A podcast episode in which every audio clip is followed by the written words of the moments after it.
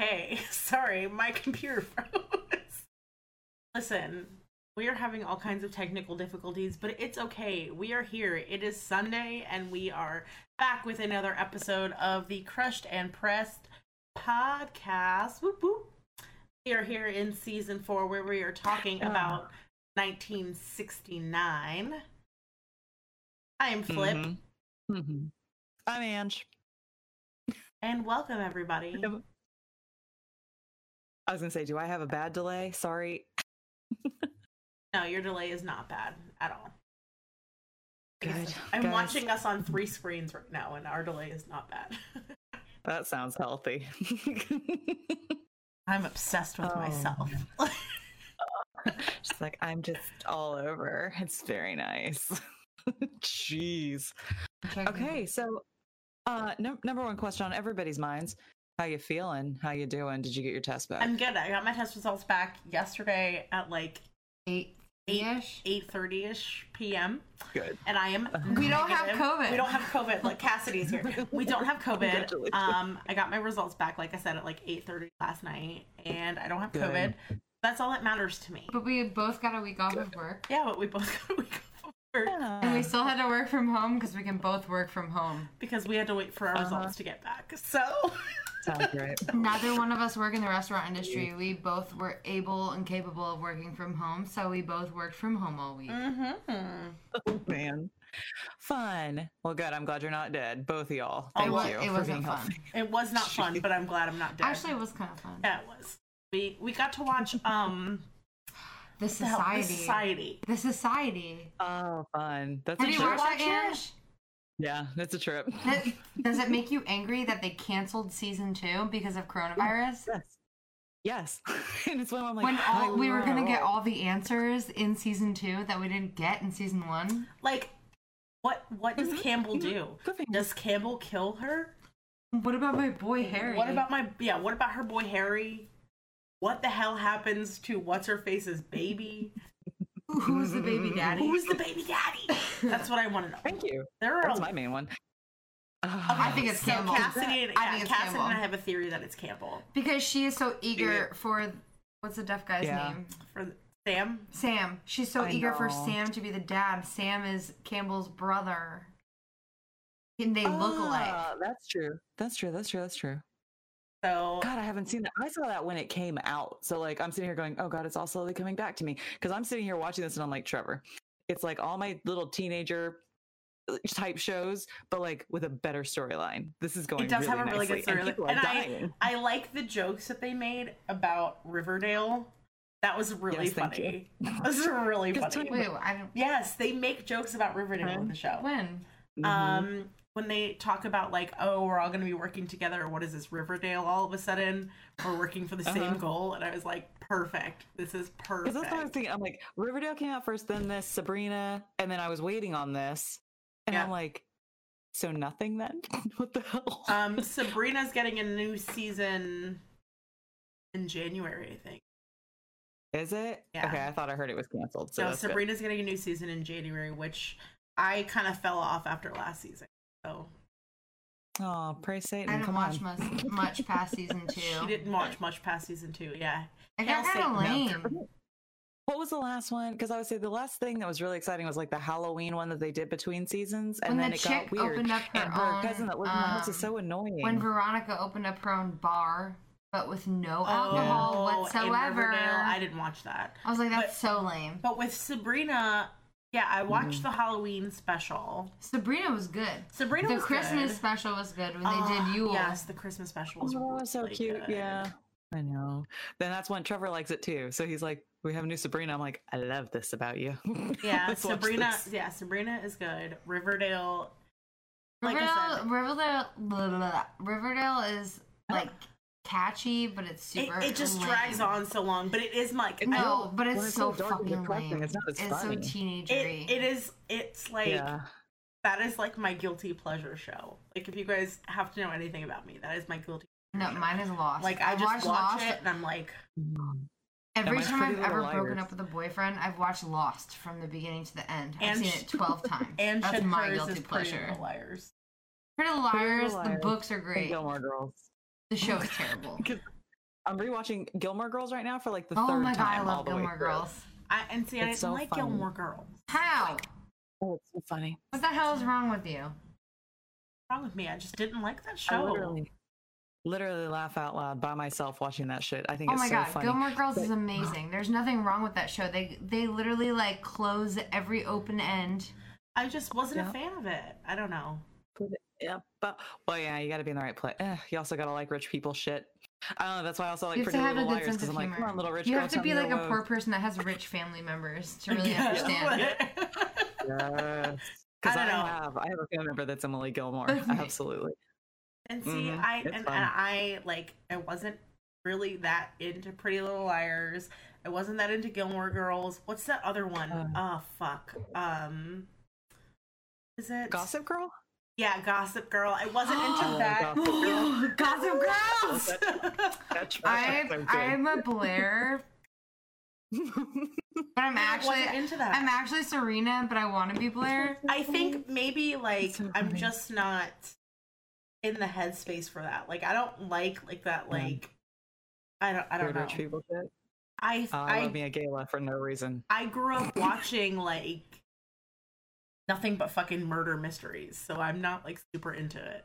So Uh, like yeah, for no, I need trash. Every once in a while, I need underage kids drinking alcohol in fancy ball gowns. for like shits and giggles, like I'm out here watching like Deadly Women or something, and like that's always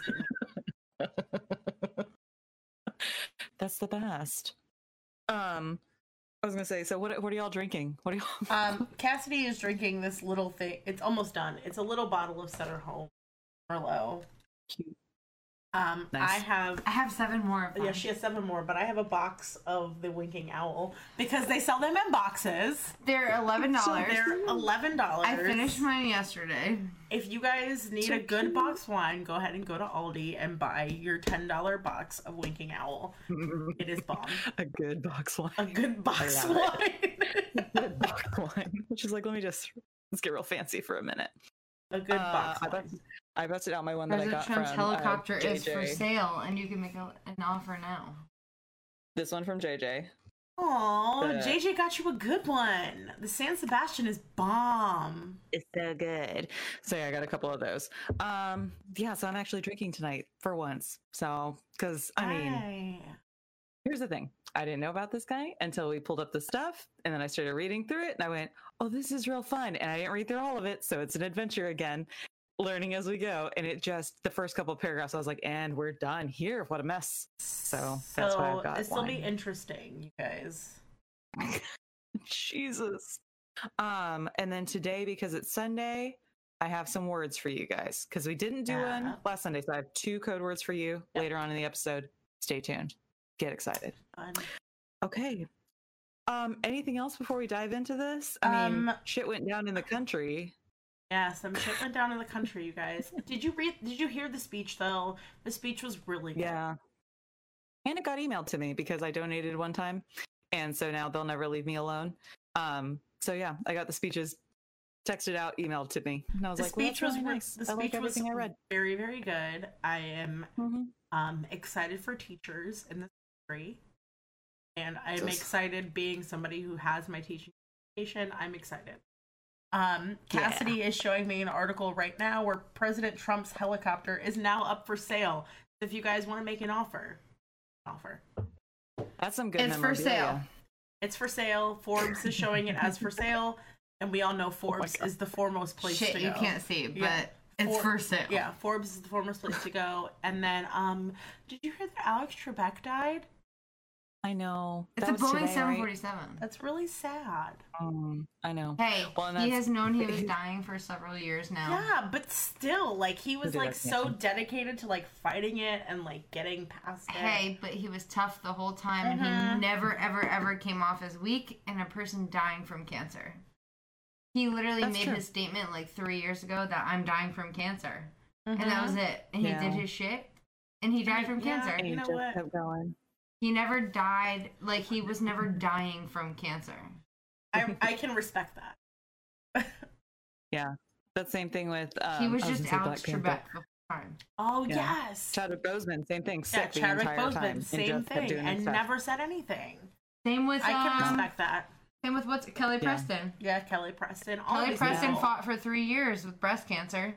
Never no said one ever anything. even I can respect that. Yep. Um, I think it was uh, our friend, my friend Felicia, posted a thing, and she's like, "I want somebody to do one of those little drawings of Sean Connery greeting Alex Trebek and saying, what's that line from?" Oh God, from It's the SNL skit, yes, Sean yes. Connery it- and Alex Trebek, the SNL skit. Fuck, I cannot remember now. dumb. Hold on, I'm gonna look that shit up because I'm gonna kill the damned. I already killed the damn joke, but it was still funny. And I read it and I was like, oh, I need this. It's not fuck you, the Trebek. skit when Kyle Mooney kills Kanye West in a rap battle. Stop.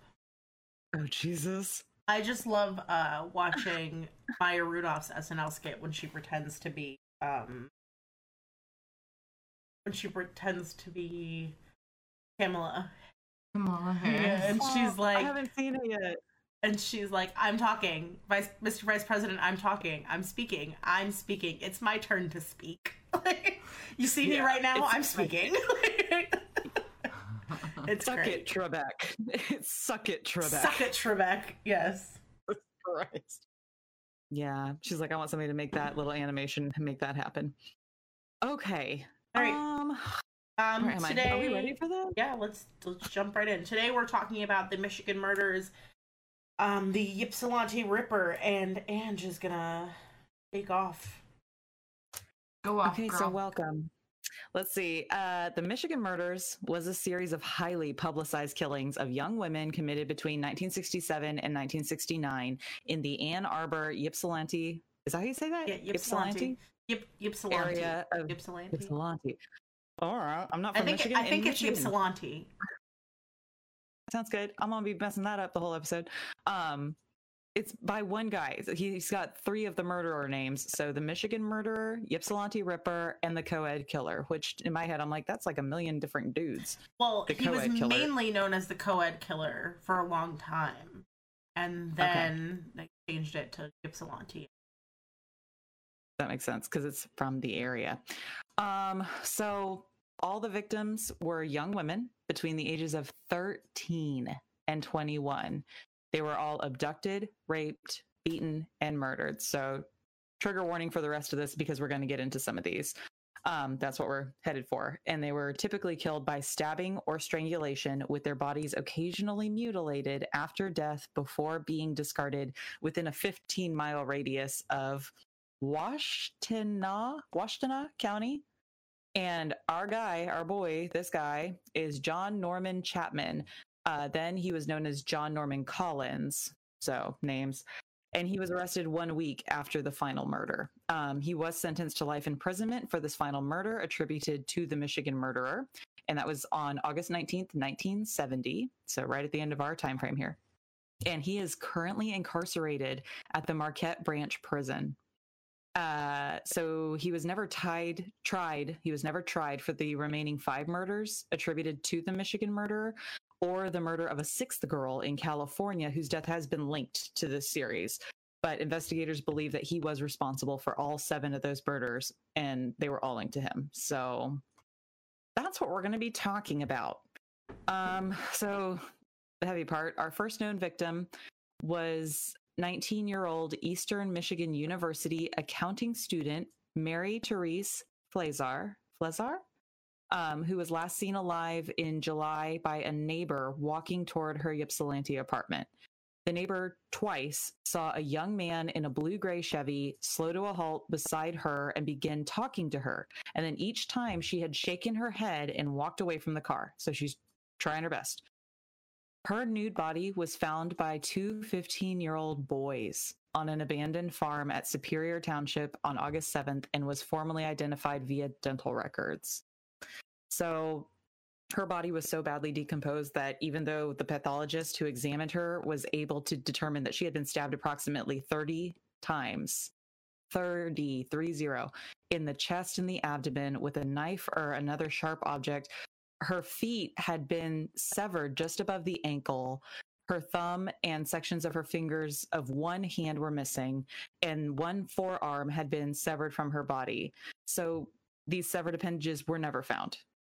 And despite the advanced state of the decomposition, the pathologist was able to locate multiple lineal abrasions upon her chest and torso, indicating that she had been extensively beaten before her death.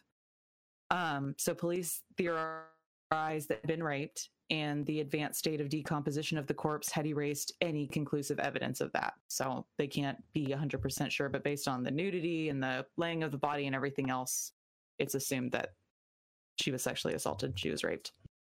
So, a detailed examination of the crime scene revealed that the body had been moved three times throughout the month that it had been undiscovered. Initially, her body was on a pile of bottles and cans, obscured from view by a bunch of elder trees, before it was dragged five feet from this location into a field where it had remained exposed through much of the time it had been undiscovered. And then, shortly before the body was discovered, the murderer had again returned to the body and moved it a further three feet. So why eight feet? You're going to move this thing eight feet away, and it's in this bad state of decomp. Like what the? So that's fun. Um, two days after the remains had been identified as Mary Fleszar, a young man claiming to be a friend of the family arrived at a funeral home holding her body prior uh, at the funeral home that was holding her body prior to the burial. This guy asked for permission to take a photo of the body as it lay in the coffin as a keepsake for her parents. When informed that his request was impossible, that young man replied, You mean you can't fix her up enough so I could just get one picture of her? And he was told a second time that he would not be allowed to view the body, and he wordlessly exited the funeral home. So the receptionist could not offer any clear description of the guy beyond that he was a handsome young white man with dark hair, which is fucking everybody. And he had driven a blue gray Chevy and he had not been carrying a camera. So that's weird. That's fucking disgusting. Uh huh. And just creepy. So this is one of those serial killers when you hear about this and the the relocating of the body, the coming back to the burial, the you know getting super involved with everything. I'm like, this is the shit that's in movies. This is not real, and it's real. Um. So of course there were subsequent murders. Almost a year later, uh, July 5th, 1968, the partially decomposed, mutilated body of a 20-year-old art student named Joan Elspeth Schell was found by a construction worker on an Ann Arbor roadside. She had been raped and then stabbed 25 times with a knife, estimated to have measured about four inches in length. So now we're getting closer. We know the length of the weapon. Um, several of those wounds had punctured her lungs, her liver, and her carotid artery, carotid artery, with one additional wound inflicted behind her left ear, fracturing her skull. In addition, her throat had been slashed and her mini skirt then tied around her neck. Um, although Schell had been dead for several days, her entire lower body was remarkably preserved, whereas her head, shoulders, and breasts were in advanced state of decomposition. So that led the pathologist to conclude that her body had been stored in a naturally cool environment, but with the upper third of her body exposed to the heat. And that's, I was going to say, there was some other case where somebody was like, they died, they were covered in snow. Oh, no, I'm thinking of the people that die on Everest Yeah. because you can still see like their bodies are still there. They're being preserved by the cold. And like as people are climbing Mount Everest, you pass by these bodies and those are your mile marker. Like you know how far you are based Yeah. on whose body you pass Well, by. Well, we also talked about the case of Sister Cesnik, and yes. same thing. Her body was preserved in snow. Mm-hmm. Yep. Um, so there was a lack of blood beneath or near the corpse. And then uh, testimony of eyewitnesses led investigators to think that her body had been in its present location for less than 24 hours because had she been killed there, there would have been blood, there would have been something there. So clearly she was moved. Um, her murderer had likely driven to the location to dispose of her body before making rudimentary efforts to conceal it with clumps of grass. In addition to the outstanding similarities between the wounds inflicted upon the body, because this was what, like 10 stabs less than the other one? Um, her, let's see, the previous year led investigators, okay, the similarities between her and the previous murder led investigators to establish a definite connection between the two murders, and four detectives were assigned to work full time on both cases. So this girl, uh, last name Schell, hailed from Plymouth and had recently moved to a house on Emmet Street in Ypsilanti. Ypsilanti. She was last seen by her roommate Susan Kolb at a Washtenaw Avenue bus station uh, the evening of June 30th.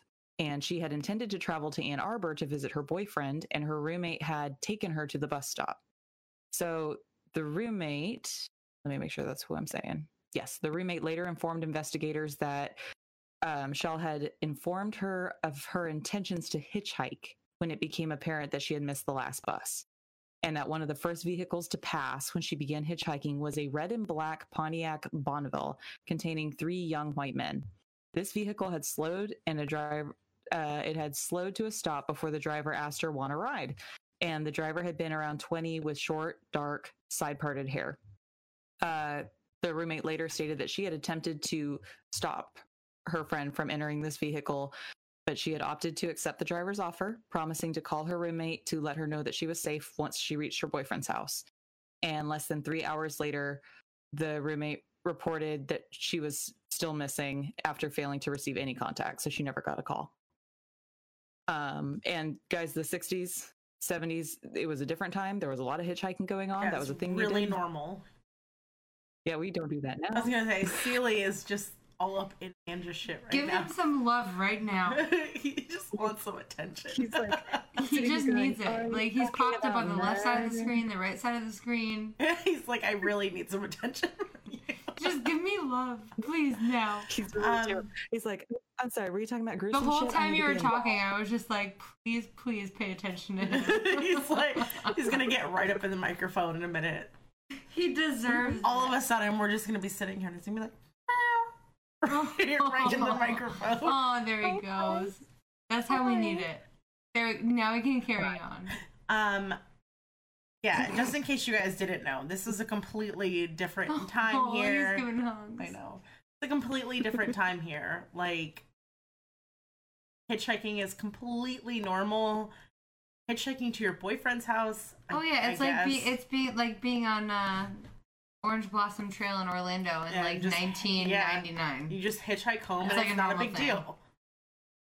No. And actually, I saw, I'm in this group online called Girls Love Travel, and Yeah. somebody from another country was saying how she was coming to Florida to visit. And she's like, Is there public transit, like from one part of Florida to the other? We're like, I mean, Greyhound buses and stuff like that, but not like a taxi's not going to take you from Jacksonville to Orlando. Like, it's expensive. Oh, well, is hitchhiking okay? What? No. No. And not in Florida. Yeah, please do not hitchhike in Florida, you guys. Uh that's murder. That's you're just asking to be murdered the second you hitchhike here. Have you heard of Aileen Wuornos? Yeah, just you're asking to be murdered. Oh my god, look at that freaking cat. I I, can just see his little face. He's so cute. Oh man. Okay, so back to our story. So she hitchhiked with this guy. The roommate never got a call back. So she can kind of give a description of the car to the officers and see what's going to happen. But they traced and eliminated more than 150 registered owners of red and black vehicles in the state of Michigan and established the alibis of numerous individuals who were physically featured like like the guys. So um, there was a composite drawing of the driver that the police had obtained from the roommate, and all investigative lines of inquiry led to the murder. Um, le- leading to the murder didn't work out. The wording is failed to bear fruition. Jesus. Um, on August 18th, investigators announced that all of their significant leads had been exhausted and that the number of officers assigned to investigate the case had been reduced. First of all, I just think it's Wasn't there only super? I just think it's super suspect that yeah, super sus that homeboy pick tries to pick up previous girl in this pickup truck and then that same pickup truck shows up to the funeral home and like not one single person is concerned. Yeah, and going, hey, piece this together. Like not a single clearly, person. Like they have. Oh, oh, I know.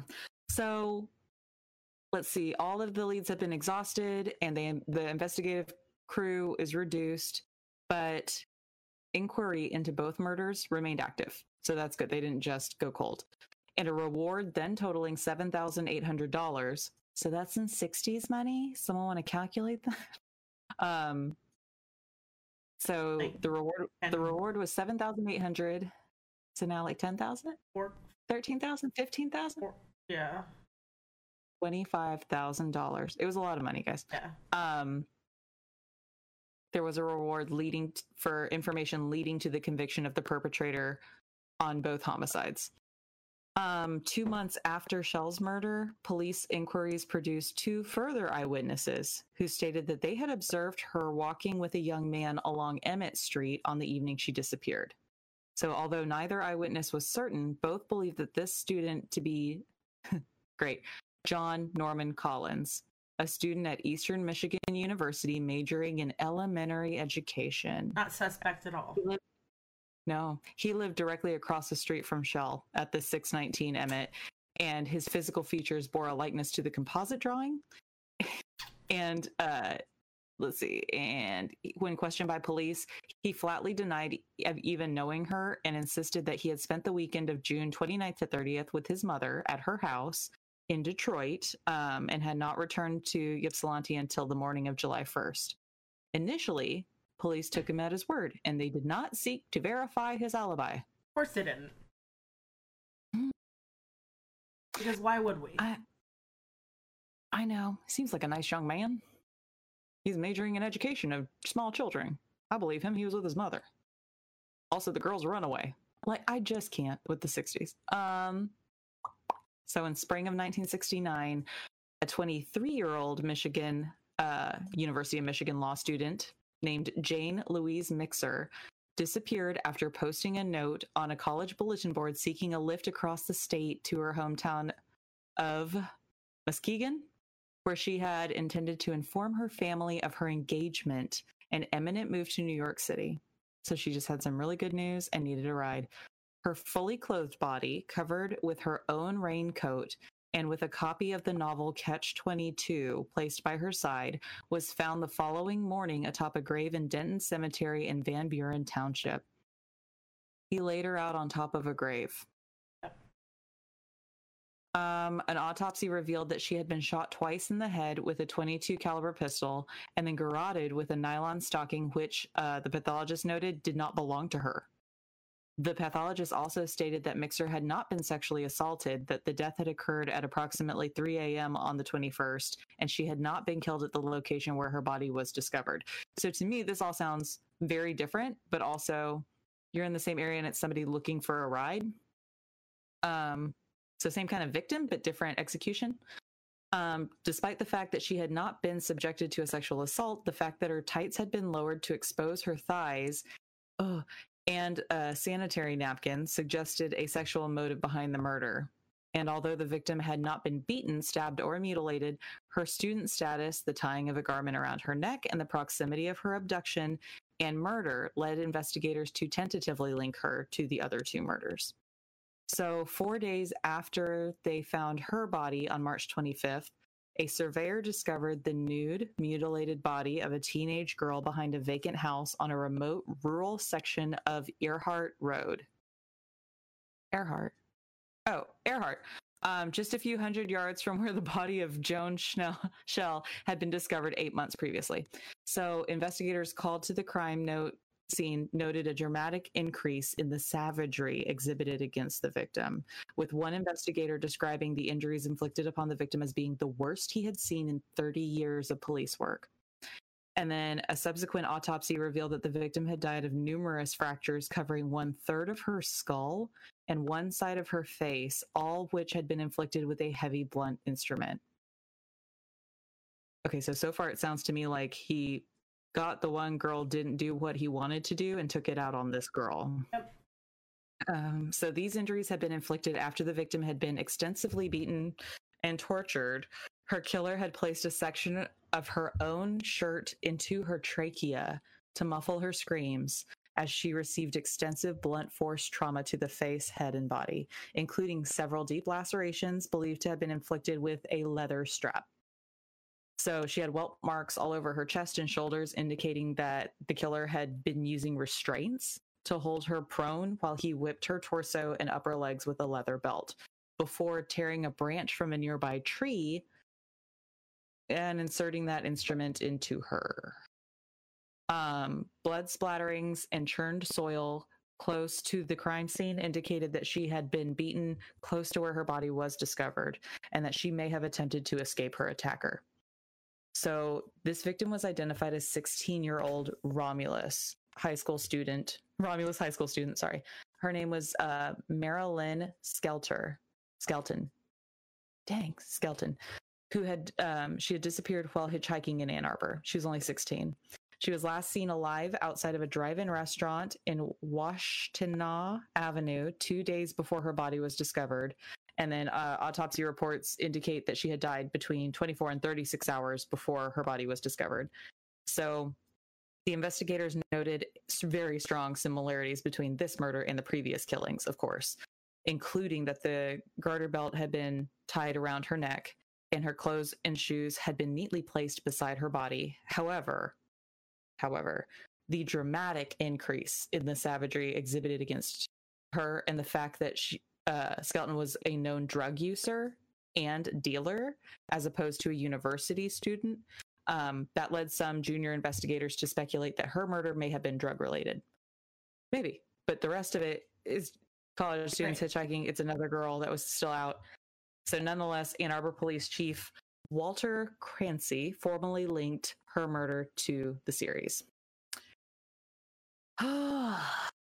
so, they did, um, following her murder, the last one, police formed a five formed the five separate jurisdictions where the murderer had abducted or disposed of the bodies of his victims, and they they formally combined resources in an effort to compare information and identify the perpetrator. So before this, like you'll hear a lot of stuff from the 50s and earlier. If it wasn't in your jurisdiction, then it wasn't yours.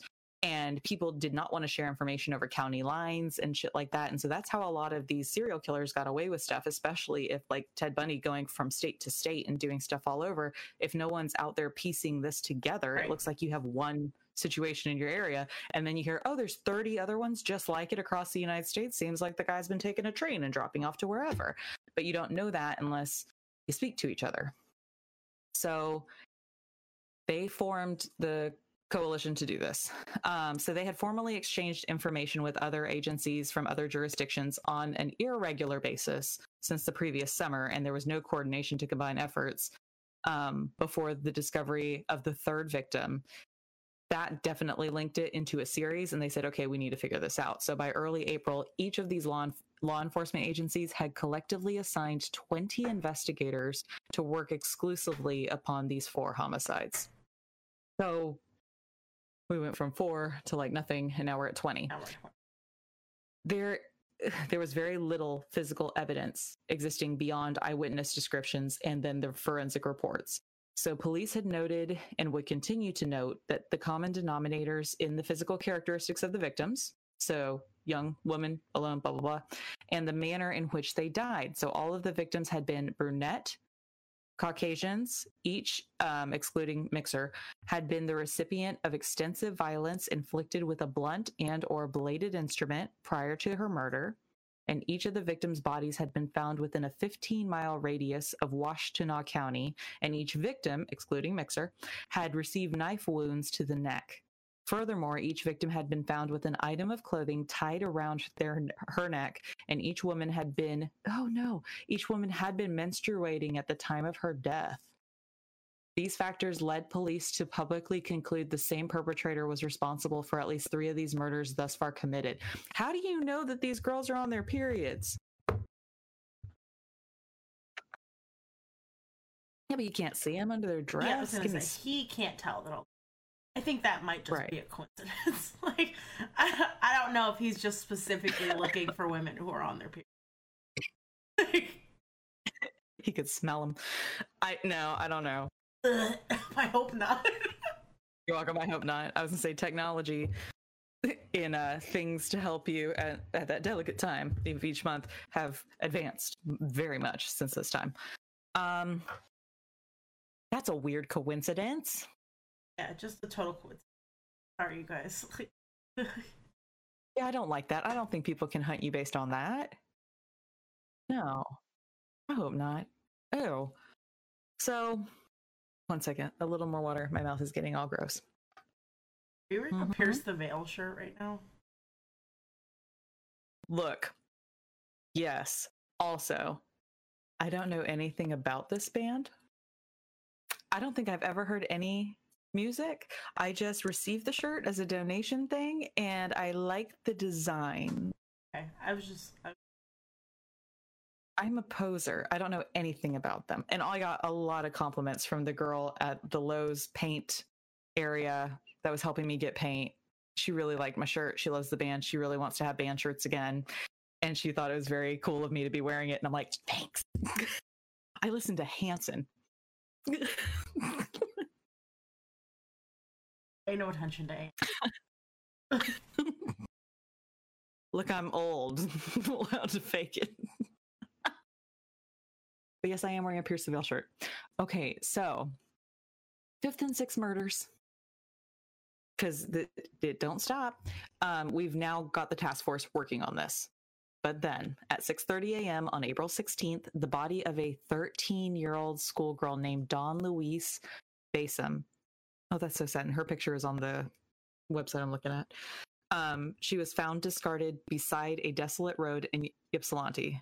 Her clo- she was clothed only in a white blouse and bra, which had been pushed around her neck, and she had been repeatedly stabbed in the chest and the genitals and had received multiple slash wounds across her breast, butt, and stomach, and then strangled to death with a two foot length of electrical flex still knotted around her neck.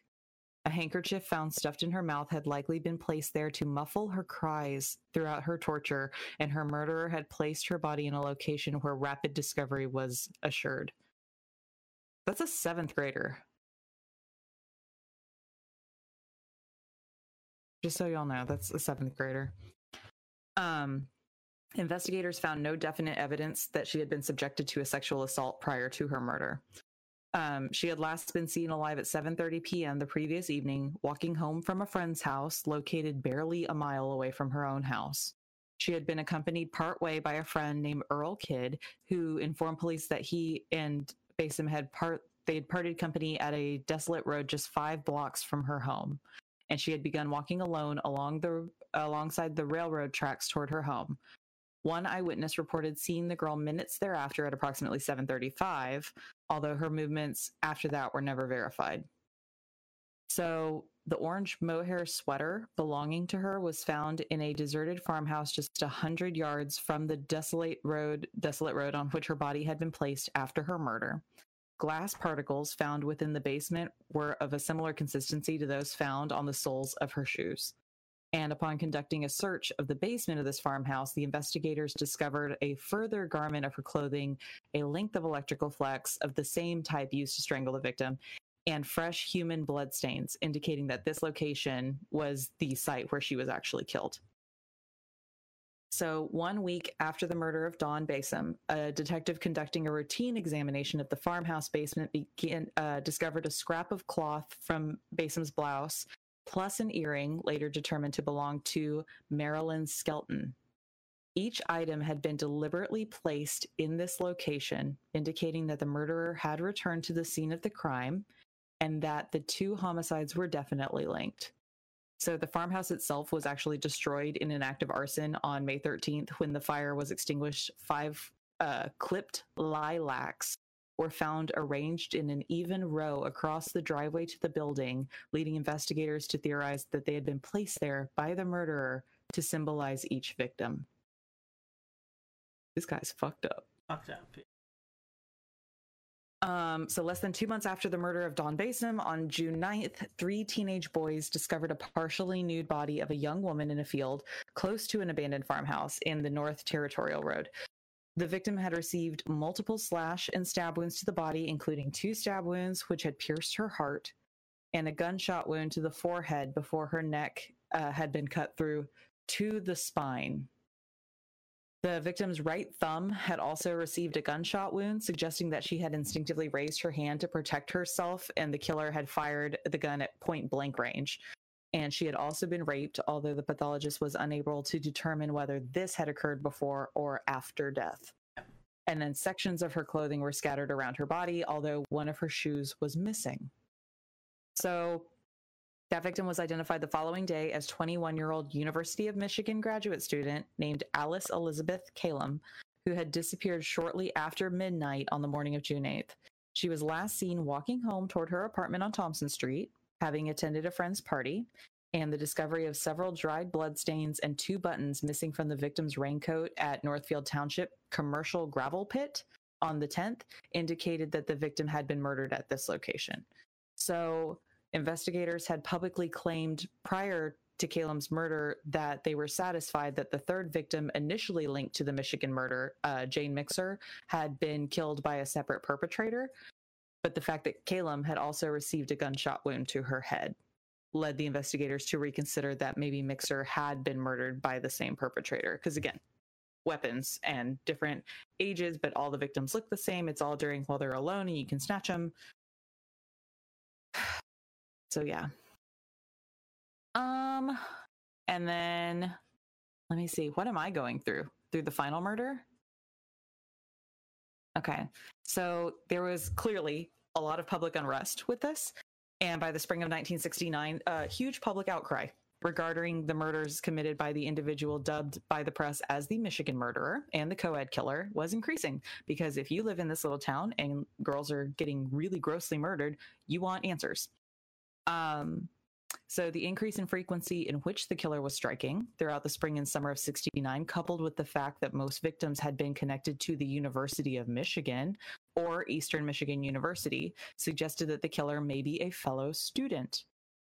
Um, and then it also further compounded concerns of female students. And many of the students opted to arm themselves with knives, and others were adopting a buddy system. So they would refuse to walk anywhere alone unless they were in the company of a trusted male friend or at least three other girls. And sales of tear gas, knives, and security locks increased. Hitchhiking became a rarity. Yeah, nope, wouldn't do that. And then the reward offered for information leading to the arrest and conviction was increased to $42,000. So that went up a whole hell of a lot. And in this time, it would be hundreds of thousands of dollars. It's a lot of money. So by July of 69, as a result of the coordinated investigation, thank God, uh, more than a thousand convicted sex offenders had been investigated and eliminated as suspects. Over 800 tips from informants had been actively investigated, and several thousand individuals were routinely interviewed. So, even though they definitely had the guy at one point for two seconds, this is killing me. Although Washtenaw County Sheriff Douglas Harvey conceded at a press conference that the same month that investigators had little evidence to act upon and that the perpetrator had yet to make a serious error, he was adamant that the fact that the murderer was still at large and it was due to pure luck and not for lack of police effort because they were doing work.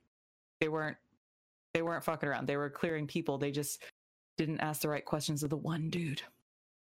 Um, so, at the request of an Ann Arbor citizens community, a Dutch psychic named Peter Hurkos traveled to Washington, God, Washtenaw County uh, to generate a psychic profile of the murderer. He accurately predicted that the murderer was a strongly built white male under 25 who had been born outside of the United States and who rode a motorcycle. Having led investigators to the precise location where each of the victims' bodies had been discovered, Hurkos also revealed details of the murders to investigators which had not been released to the press. Although this information proved to be of little help throughout the actual manhunt, Hurkos also predicted that this individual would shortly strike one final time. So now we have the final murder. It was attributed to the killer. Um, okay, this is the final murder attributed to the killer, and it was 18 year old Karen Sue Beineman, an Eastern Michigan University student who was last seen alive on July 23rd, 1969. She was reported missing by her roommate, Sherry Green, and she didn't come back to her dorm before after curfew. So, upon questioning both of her roommates, police were informed that um, Karen had last been seen shortly after noon on her way to a downtown wig shop. And this is like past curfew, she's still not back. So, three days after her disappearance, her nude body was discovered face down in a wooded gully along the Huron River Parkway um, a medical examination revealed that she had been extensively beaten about her face and body, with some lacerations inflicted being so severe that skin had been removed, exposing subcutaneous tissues.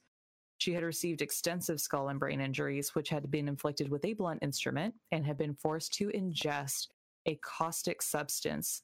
And her neck, shoulders, nipples, and breasts had been burned with the same caustic agent. And she had, as had been the case with previous victims, the killer had placed a section of cloth in her throat to muffle her screams throughout her torture. She had died of strangulation, and although the pathologist noted the blunt force injuries inflicted on her skull and brain had been so extensive that they would have proven fatal, even if she hadn't been strangled. Um, they also never found whatever that blunt instrument was, it never turned up. The forensic examination of her body further revealed that she had been raped prior to her murder and that her torn panties had been forced forcefully placed inside of her vagina, and these panties revealed the presence of human semen and 509, 509 human hair clippings measuring less than three eighths of an inch upon the material. These hair clippings were predominantly blonde and, as such, did not belong to the victim, whose hair color had been dark brown. So that's fucked up. Um, mindful of the fact that the killer had evidently returned to the sites previous in the previous murders to move the bodies, possibly in a sexual ritual, police theorize that he may attempt to return to this last crime scene. So, earlier attempts to enforce news blackouts as to the discovery of the other victims had been unsuccessful. And on this occasion, the police successfully ordered a news blackout relating to the discovery of this victim. And her body was placed with that of a tailor's mannequin it was replaced with a Taylor's mannequin. And the gully surrounding this mannequin monitored by under, undercover officers. So they took her body out they put a mannequin in they put officers around it. I swear to god this was an episode of criminal minds. At or they had because there was one it was either csi it was one of them but they had someone stand in as the yeah. body like they dressed an agent as and had her laying under the grass bring that does that seem familiar I think it's oh, probably oh, Criminal Minds. Yeah, because they knew the guy was going to come back, and so they dressed somebody up as the victim and like covered her with leaves. I think I remember, and yeah. he was putting lipstick on her. It was a whole thing. So at approximately 2 a.m. the following morning, in the midst of a heavy, humid storm, one officer discovered a young man running from the gully. The heavy rain and insect irritation had prevented the officer from observing the young man actually approaching the gully. So, although this officer attempted to radio his sighting to his colleagues, the rain had rendered his radio inoperable. Fucking hell. So, yeah. Great. Okay, so before we get into the investigation, Flip, you want to tell them where they can find us? And you guys stay tuned because you want to know how this ends. Right. So, if you guys are looking for any of our social media, you know, you can look right up in that top corner right there. All of our social media is up there. We are on Discord at Crush and Press Podcast. That's where you can find any of our pictures that we upload, any of our evidence from our Hunt A Killer boxes, all be there. Um, our Instagram where we just kind of post random stuff that is crush and pressed underscore pod. That's where you'll find all kinds of fun stuff about me and A. Random stuff that we're doing, fun things on Facebook where we give you updates and you guys will get live. What when, when we go live? I'm sorry. Um, you can always subscribe and follow. If you subscribe and you get notifications, then you will know when we go live. And best option, right? When we go live, you guys can see it happening right here, right now. And then, of course, we're on Twitter where I just post any kind of random news updates, anything like that those will all go on Twitter. That's fun place. Of course, you can subscribe to us on any of our podcatchers. That's Apple Podcasts, Google Podcasts, Breaker, Spotify, Radio Public, Pocket Casts, Anchor, any of those. You can find us there. And you can listen to any previous episode that we've had up until beginning of this season. This season will be released, of course, after we are done this entire season. That that season will be released sometime after giving. So Yeah, exactly. We'll get there. We'll It'll get happen. there, you guys. It'll happen. And then of course you can follow us on YouTube. If you've missed any episodes and you guys want to watch us these episodes, and go back to our YouTube or you can go back through our Facebook videos where you'll see all of our Hunter Killer boxes live and in person, and you will get to see all of our evidence popped up on the screen. so. Yeah. I think that sounds right. Yeah. Um, and then I just went through our secret words and I've got three words left. So I should do one now. And then I've got the other two with the other two Sundays. So I was wrong. You guys only get one new word. But if you've been keeping track, um, each Sunday episode, we give you guys some hidden word. It belongs to a phrase. It's a phrase of wisdom from Joey, and they are mixed up. So you're collecting all these words, you're going to unscramble them into the hidden message and send that in, and then you get to win a coffee mug, right? Yeah. Um, from us. Yeah. They're made by Flip with Love. Um, so your word, this is a great word. This is a terrible word for this episode. Chewy. C H E W Y. Chewy. I like chewy cookies. Chewy as in Chewbacca. Yes, Chewy. Chewy. Chewy bars. Thank You guys you. remember Chewy bars? I remember Chewy bars. do. Chewy bars were great. I do not. Remember Chewy Are they bars? chocolate or are they sweet? They're Quaker Chewy bars. They are sometimes Oh no, I still have those in my thing. Okay, Quaker Chewy bars. like Remember? chewy. yes, they wait. Yeah, remember I still have them in my thing. There's chocolate chips in there and there's some peanut butter involved. Delicious. They're chewy. Chewy. They are good. So chewy is your word. Um, and yeah, when you've what in two more Sundays, you should have all of your words. Yeah. We're giving you some time. Unscramble that message, send it to us. Yeah, you can direct message, you can email it, you can text one of us, whatever. Um, however you feel most comfortable sending that in. Um, yeah, and win a prize. So thanks. That's where we're at with that. Now you can put a little star by the word chewy. Because we did it. Okay, so back to this dramatic shit. so now we we know all of our victims. We know who the killer is, but let's see how they find that out. see. So do you want to do this part? Do you want me to keep going? What do you want to do? I will go ahead. Oh, wrong mouse.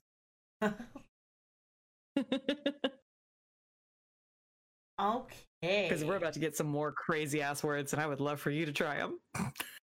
Yes. All right. So, in the investigation, upon reenacting um, Beineman's movements from the day of her disappearance, police questioned the proprietor of the wig shop that she had visited immediately prior to her disappearance. Um, Diana Joan Goshe, who is the proprietor, she recalled that she visited the store to purchase a $20 headpiece in the early afternoon of July 23rd. She also recalled having observed a young man with short, side parted, dark hair wearing a horizontal striped sweater waiting on a blue motorcycle outside the shop. Hmm. Very strange. On a motorcycle, you say? Yes, on a motorcycle. That's what the psychic thought. Um, she had also. Oh, I'm sorry. Reportedly, uh, Biederman herself made the purchase and insisted that Goshe observe the man with whom she had accepted a ride, stating that she had made two foolish errors in life: purchasing a wig and accepting a ride from a stranger. This was absolutely an episode of something. I remember that exact same shit coming out. Oh god. Before she had stated, I've got to be either the bravest or the dumbest girl alive because I've just accepted a ride from this guy. Goshe Aw. then observed her climb onto the motorcycle before the young man with whom she had accepted the ride drove away. Oh my god. Talk about last words. Right.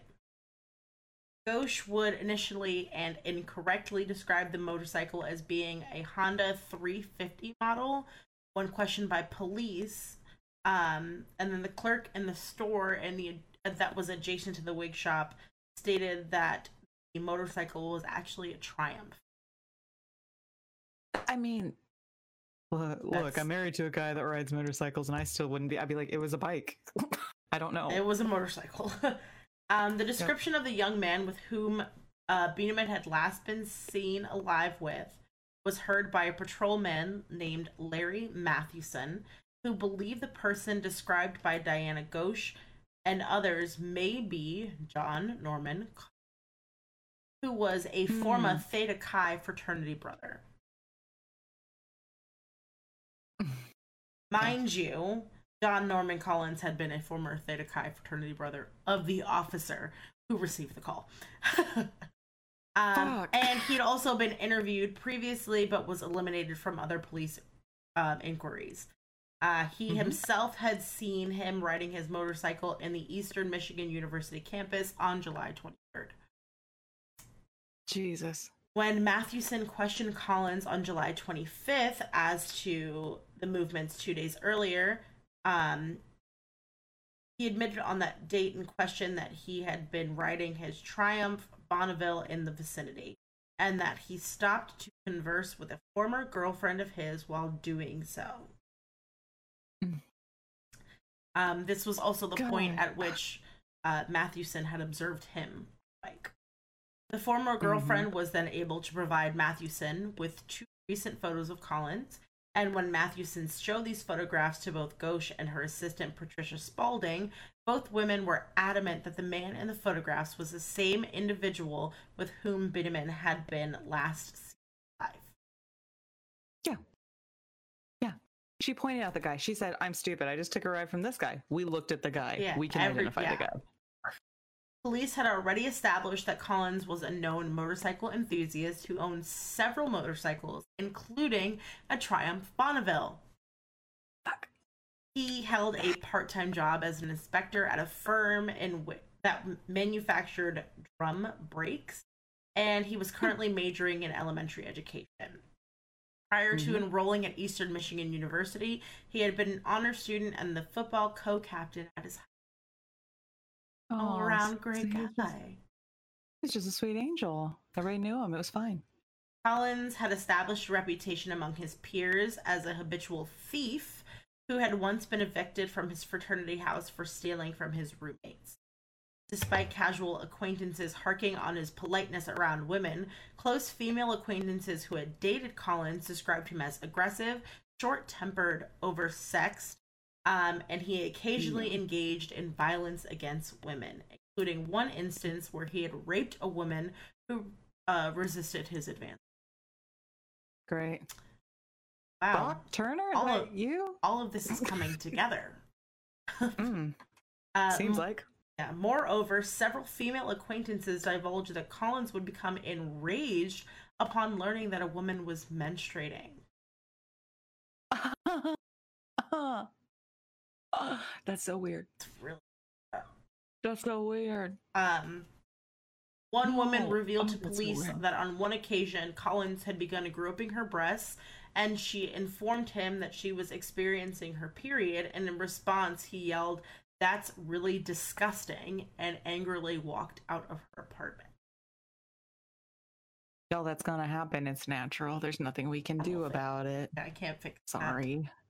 Upon questioning Collins, uh, upon questioning Collins' coworkers, investigators learned that Collins had repeatedly taken delight in describing in graphic detail the injuries inflicted upon each successive victim linked to the Michigan murder.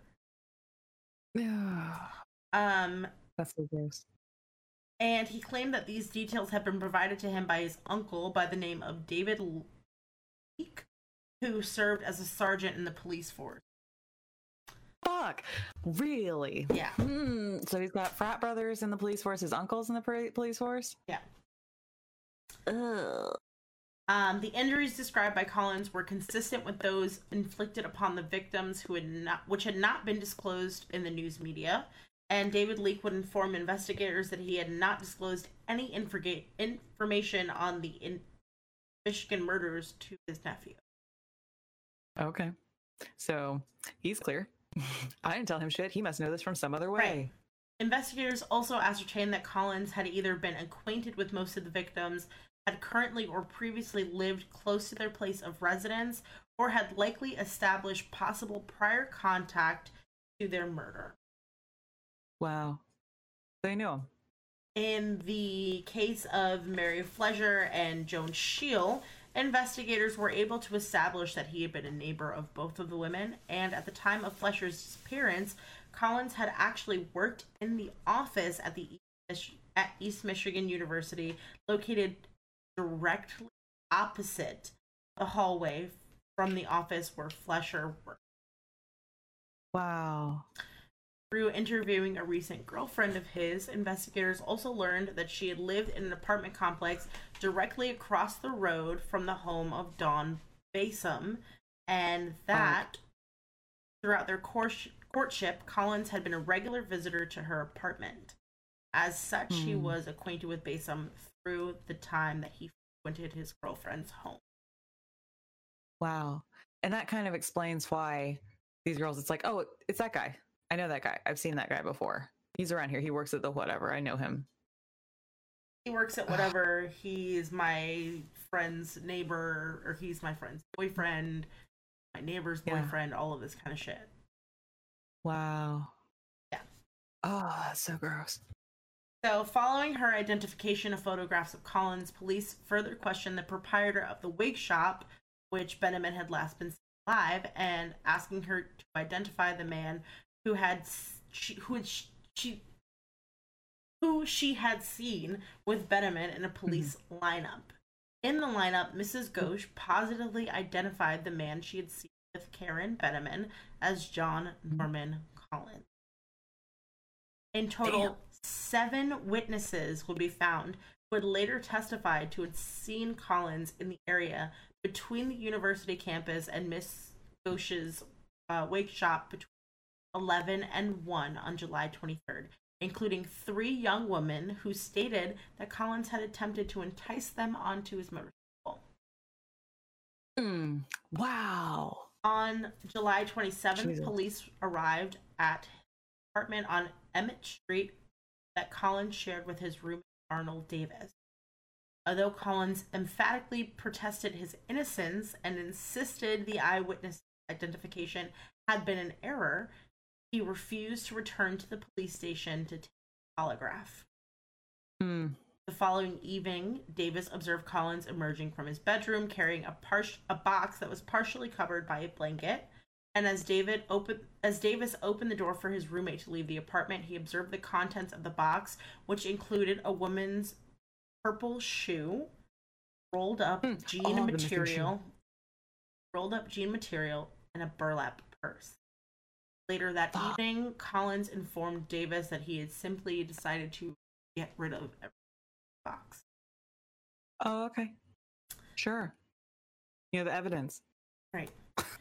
So, Wow. Collins' uncle, David Leik, had been on vacation with his family at the time of the Benjamins' disappearance, and he returned home on July 29th, three days later after the discovery of her body. Hmm. Um, throughout the vacation, Collins had been temporarily residing in the Leik family's Ypsilanti home, having been granted sole access to the home um, so that he could feed the German Shepherd.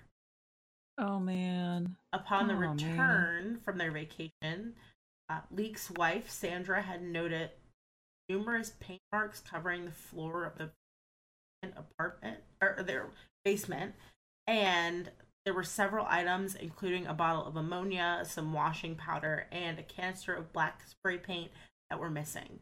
That's really No. strange items for you to like specify that you have in your home, but okay. I, I wouldn't. I wouldn't notice if we if one of our spray paints went missing. I I would never know. but I okay. don't pay attention to our shit that much. Um, the same day, Leik was advised that his nephew was a suspect, and the level of circumstantial evidence unfolded against nephew. Mm-hmm.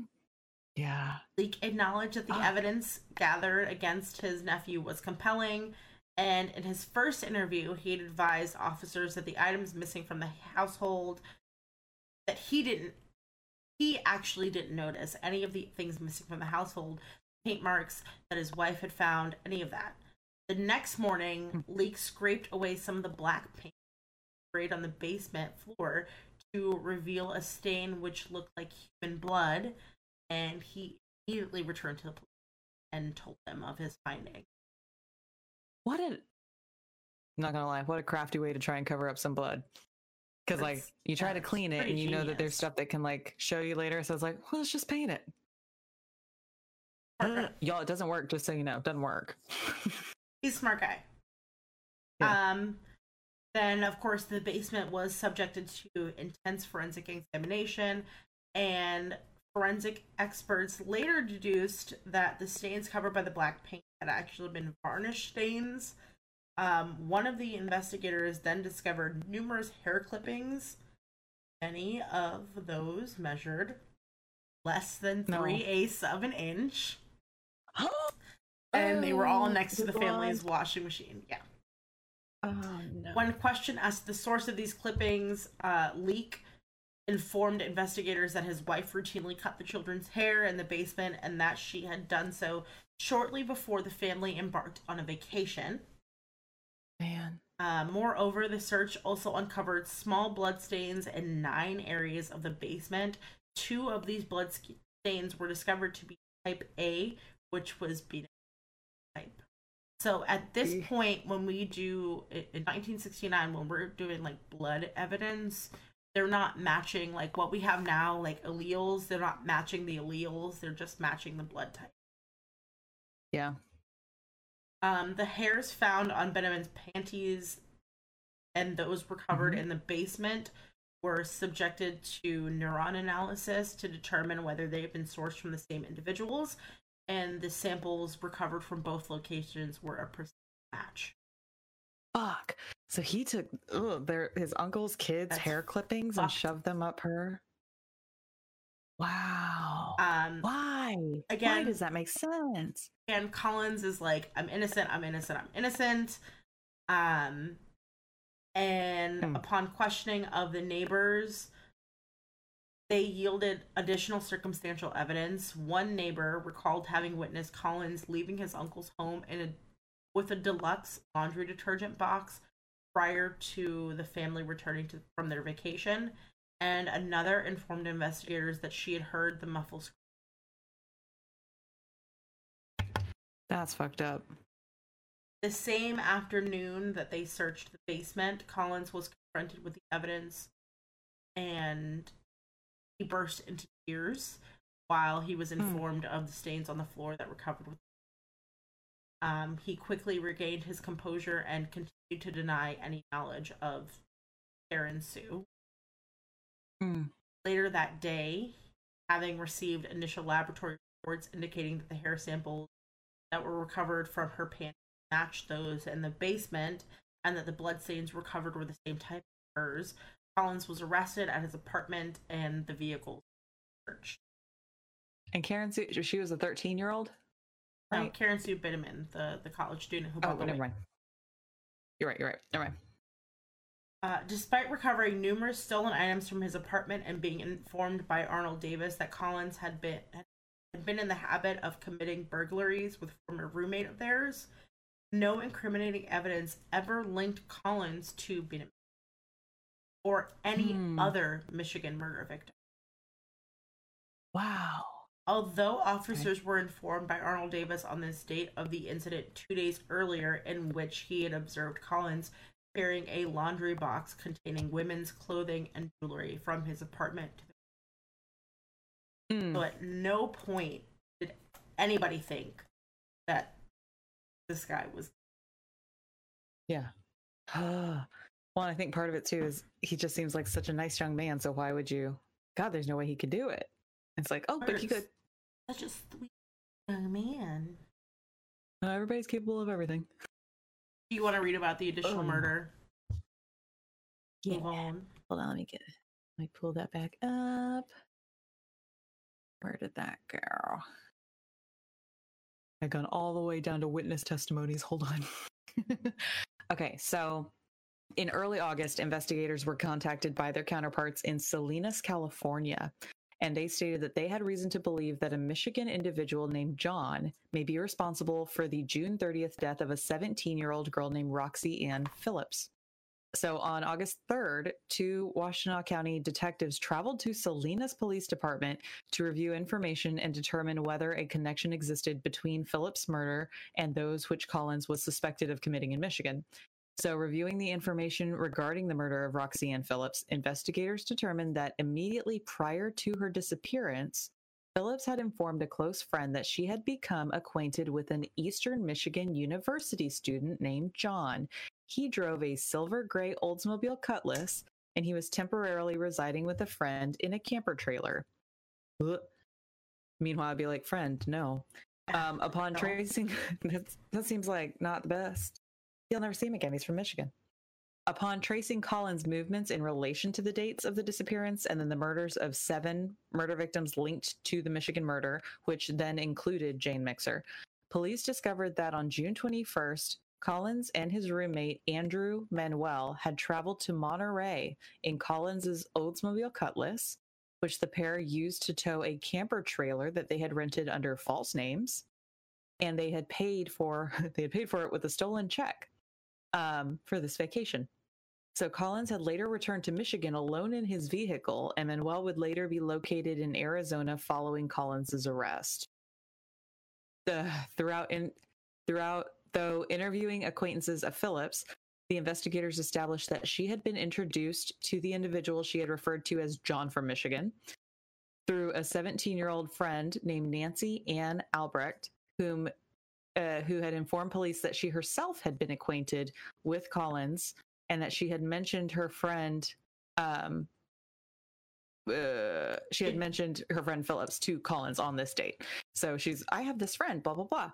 Um, Albrecht described this individual whose surname she did not know, of course, as being five foot 11 in, in height, uh, clean cut with dark brown hair, who had described himself as an Eastern Michigan University senior with aspirations to become a teacher.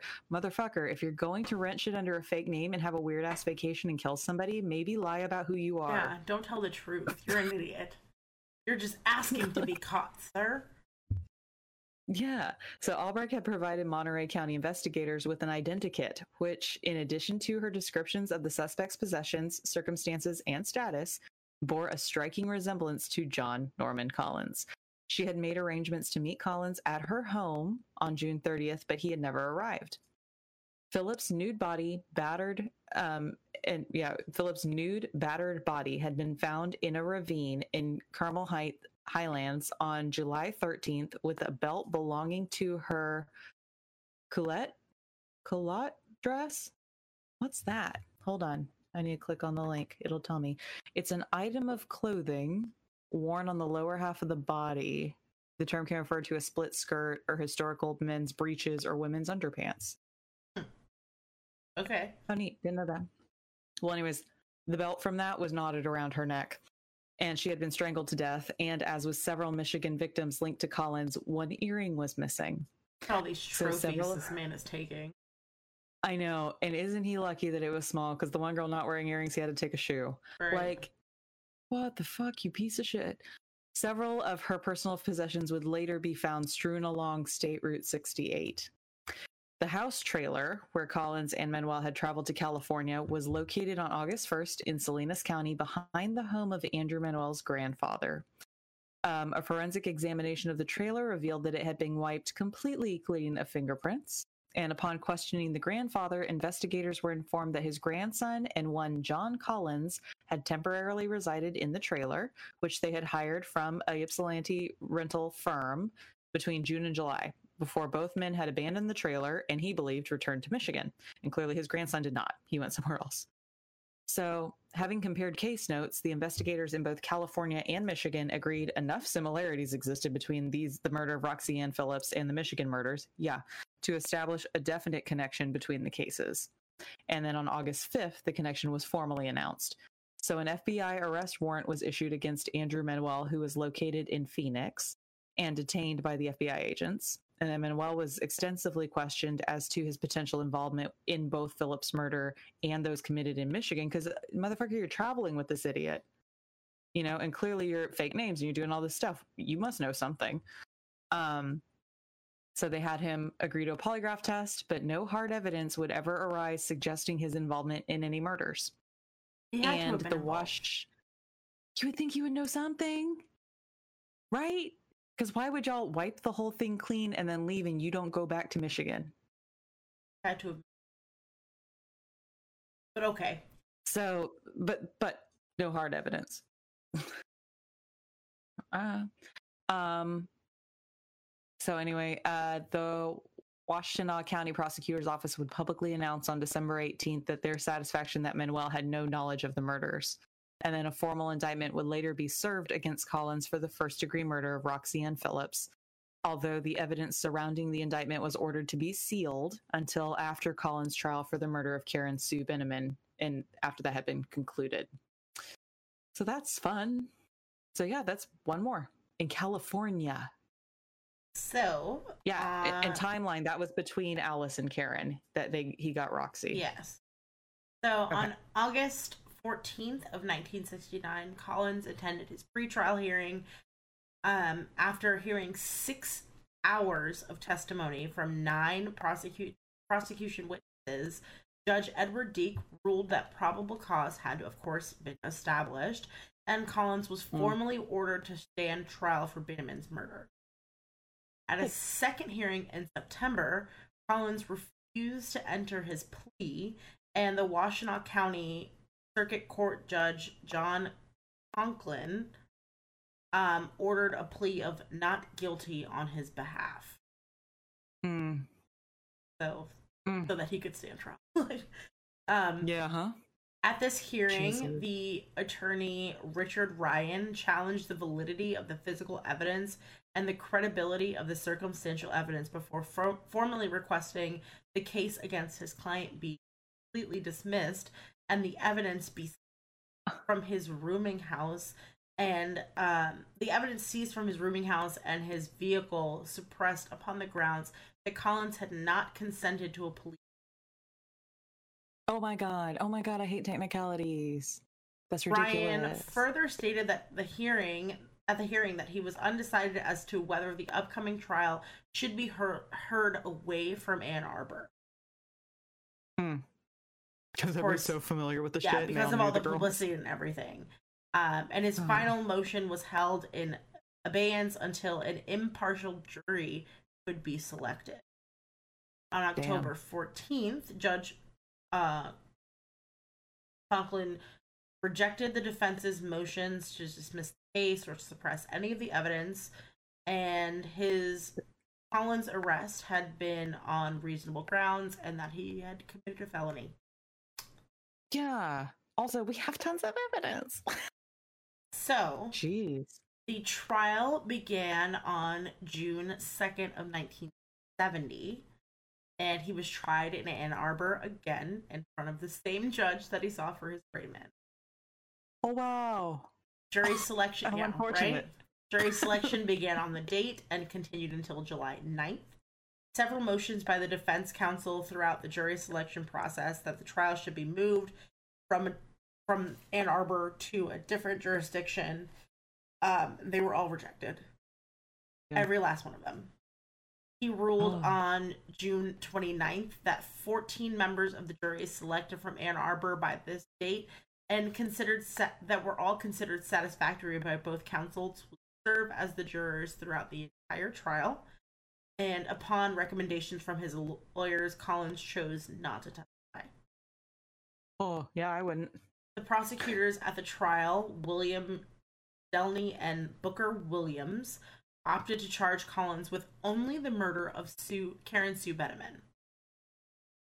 Um, Because that's the one you have the most like real evidence Yeah. for and reliable witnesses and all of that stuff. The rest is all circumstantial. and basically, they said that the murder had clearly taken place in the basement of.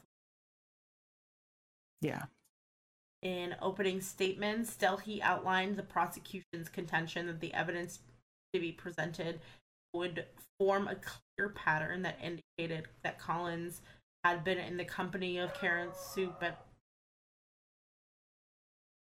Is that a dog? yeah, Is it a real dog? that's a real dog outside. It Sorry, sounded, guys. it sounded like someone's like weird dog ringtone going off. I was like, what's that? Sorry, guys. Um, so the evidence shown that Claire, uh, that Karen Sue Benjamin was clearly in the presence of Collins at the time that she was last seen alive, and that he had taken her Mhm. to her to the home of his uncle, where she had been tortured and beaten before strangling her to death. Wow. Then he discarded Wow. of her body before attempting to persuade his roommates to provide false alibi. Mm. The two Hmm. primary witnesses before the jury would be the accurate the two primary questions, sorry, before the jury would be the accuracy of the eyewitnesses who could be called to testify and ultimately whether the more than 500 hair samples found in Beineman's panties matched the hair clippings that were recovered from the basement of Collins' uncle. Yeah. What a weird fucking thing to do, you idiot. I'm just like, why, Why? would you put hair in?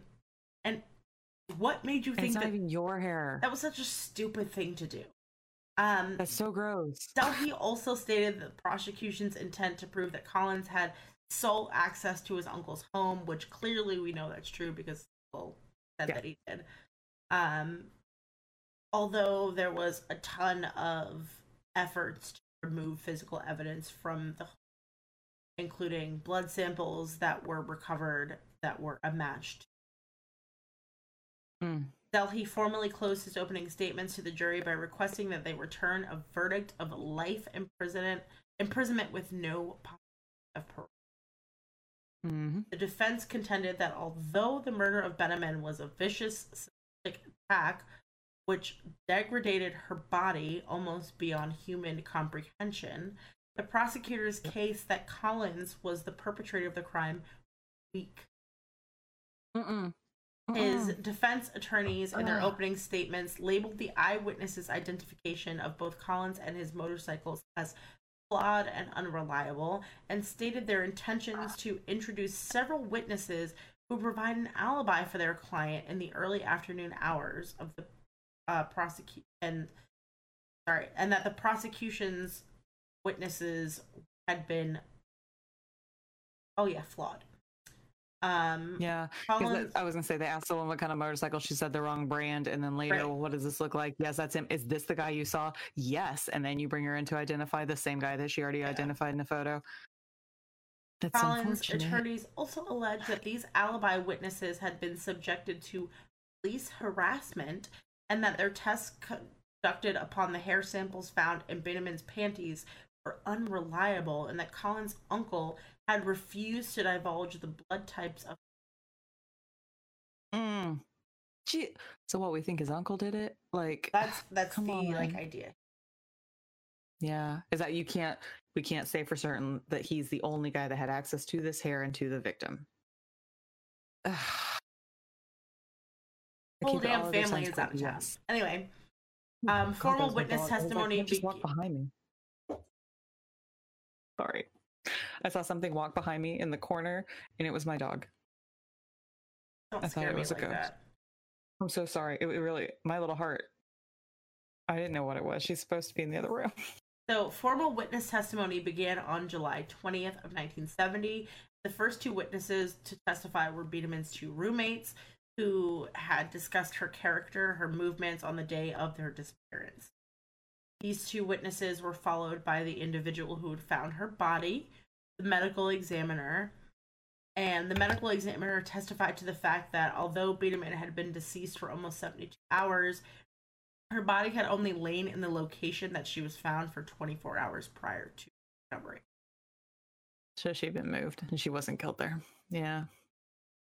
Um, the pri- the following day, uh, Washtenaw County Sheriff Douglas Harvey testified as to the discovery of her body, her subsequent autopsy, and his obtaining an updated composite drawing of the suspect with whom Biederman had lost been last been seen as to what Goshe and her assistant Patricia Spalding said. Mm. Both women agreed that the composite was accurate and only disagreed as to the structure of the suspect's. Oh, for fuck's sake! Furthermore, It's a drawing. Yeah. For, furthermore, Goshe had identified a photograph shown to her of Collins as him being the man who was with.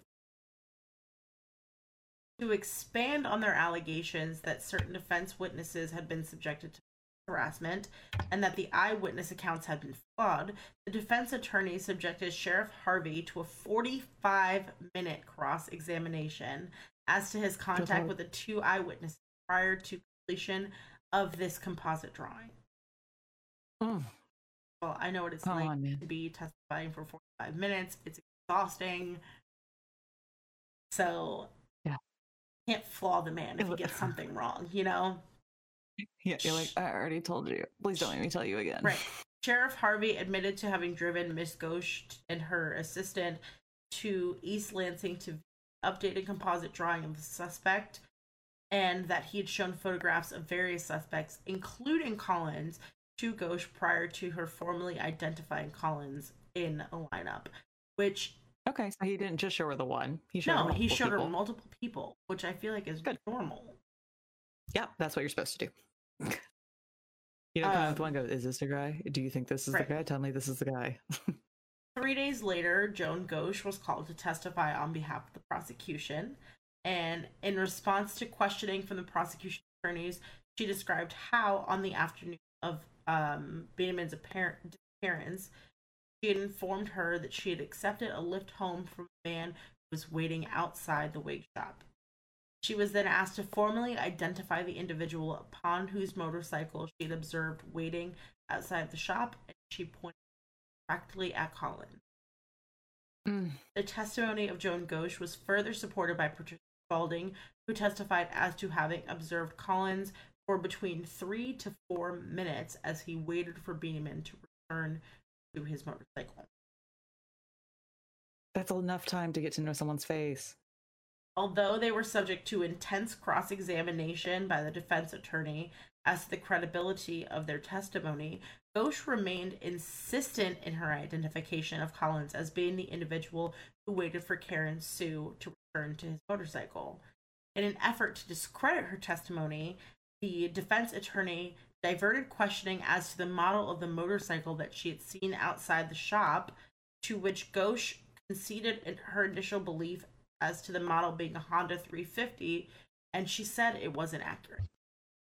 Yeah. In response to questions as to her personal character, Goshe further conceded that she had previously lied under oath on two occasions, one instance of which was completely unrelated to the Yeah. Great. Arnold Davis testified as to his being in the company of Collins throughout the late afternoon of July 3rd, hours after Biederman had been alive. Hmm.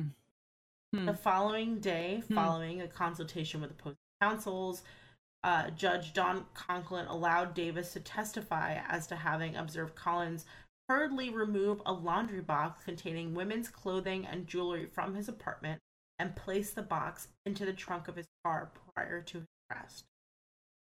Thank God they didn't get that like Dismissed. taken out of whatever, because that's kind of fucking important. And good on his roommate for saying something. Ugh.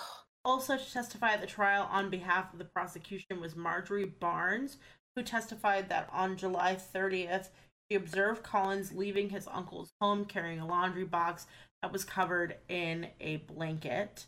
Um, she said it was Mm. either the 24th or the 25th. In addition, Sandra Leik testified um, to Collins being given a key to the family home, and that way he could feed the German Shepherd. Mhm. Mrs. Leik also testified to having cut her children hair in the basement two days prior to them leaving on vacation, and that when they returned home, she noticed that several items from her basement had been moved, that she had discovered a wet soiled cloth containing hair aside the laundry tub, and that other items, including a nearly full bottle of ammonia, were missing. God, so weird. On that same day, the head of the crime lab, Sergeant Kennard Christensen, testified to the results of the forensic tests that were concluded in the basement, and the results of these tests confirmed evidence of bloodstains in four separate areas. And in response to defense questioning, he further stated that although partial fingerprints had been discovered in the basement, no full fingerprint had been discovered, which would have belonged to any of the Lee family members. Okay, good.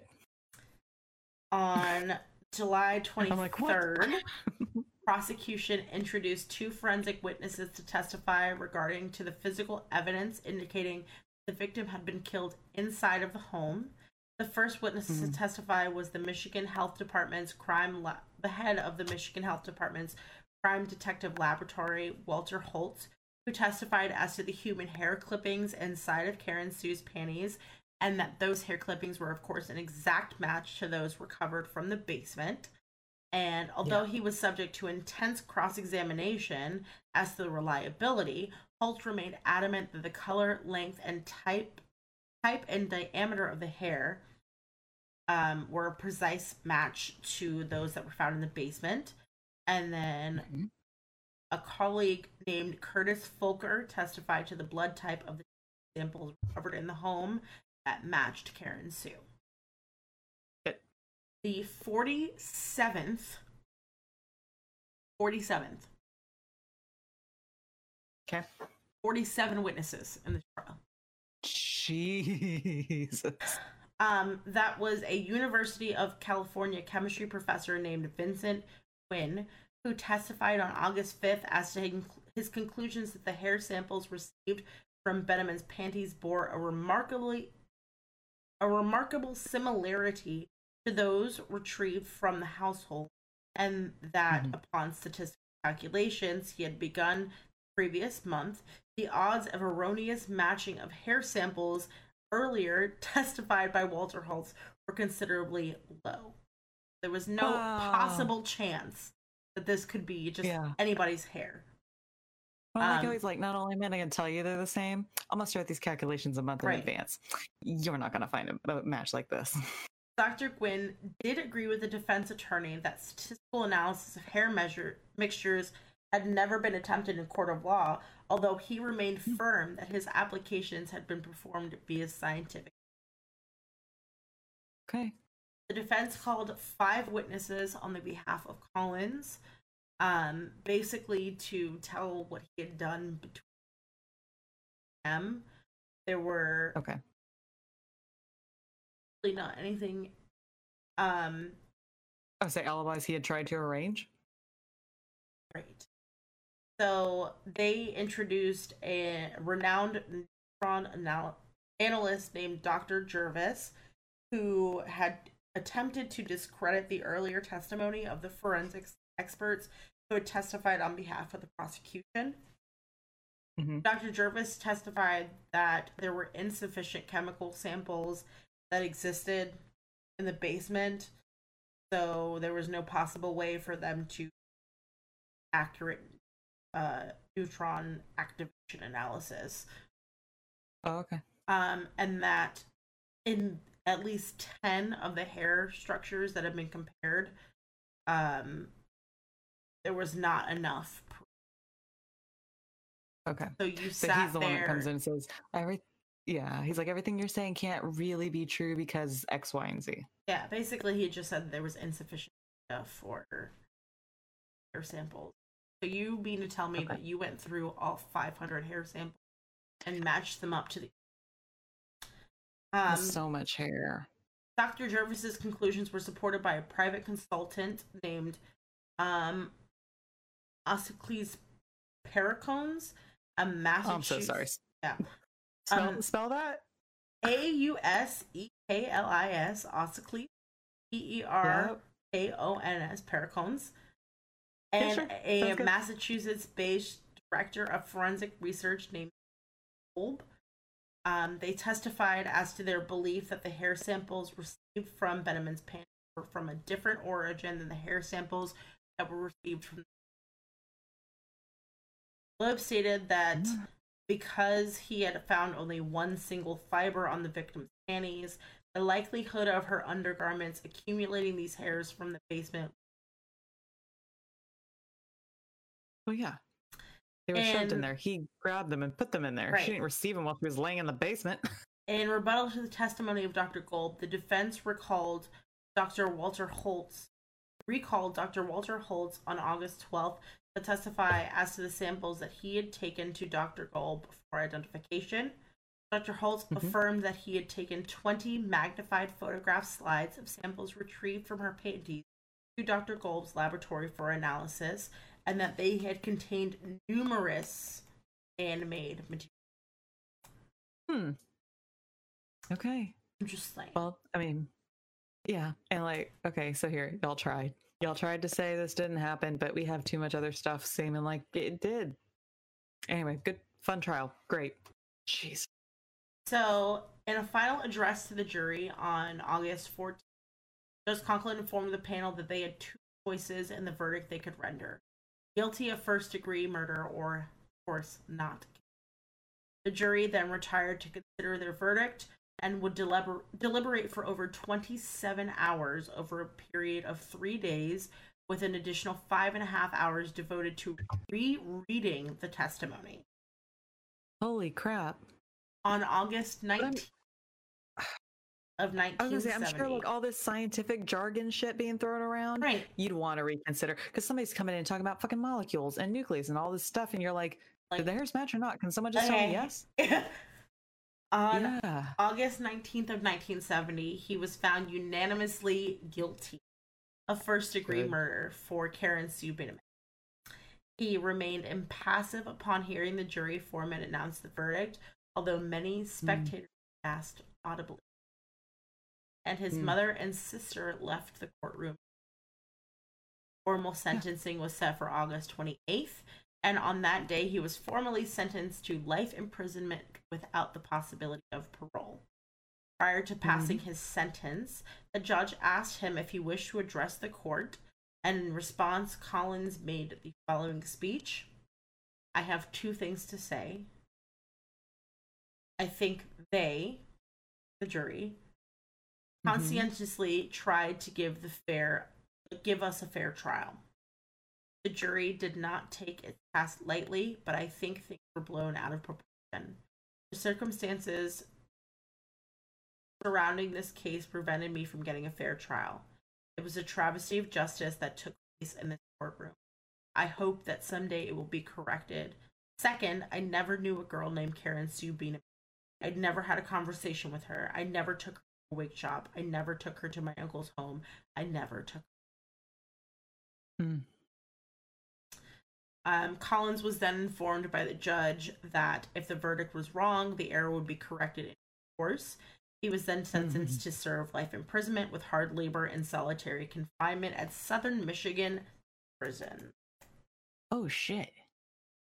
And he's still there. He's 73 now. Upon the receipt of the guilty verdict against their client, his defense attorneys announced their intention to appeal on the grounds of tainted identification and the change of venue. Hmm. The first motion by his attorneys um, contending denial of defense motions to move the trial out of Washtenaw County and the prejudice of prosecution witnesses was filed with the Michigan Court of Appeals on December 14th, and the first appeal formally rejected. Yeah, good. Hmm.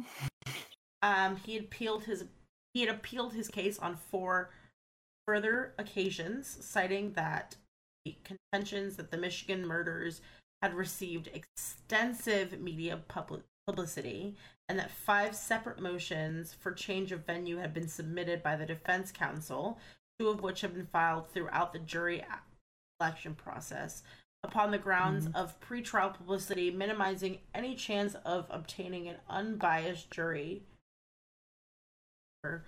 Each motion I mean, had which been is probably true, but still tough shit. Yeah. Each motion had been reversed or denied. hmm His lawyers also argued that at the evidentiary hearing in April of 1970, shortly before jury selection began, Collins' indictment for the California murder of Roxie Ann Phillips had likewise received extensive media coverage, further reducing the chances of uh, potential jurors being unbiased. Moreover, a psychologist retained by the defense had testified on April 20th, and this psychologist had been adamant that Collins' trial should be held outside of the county. And this motion was also reserved.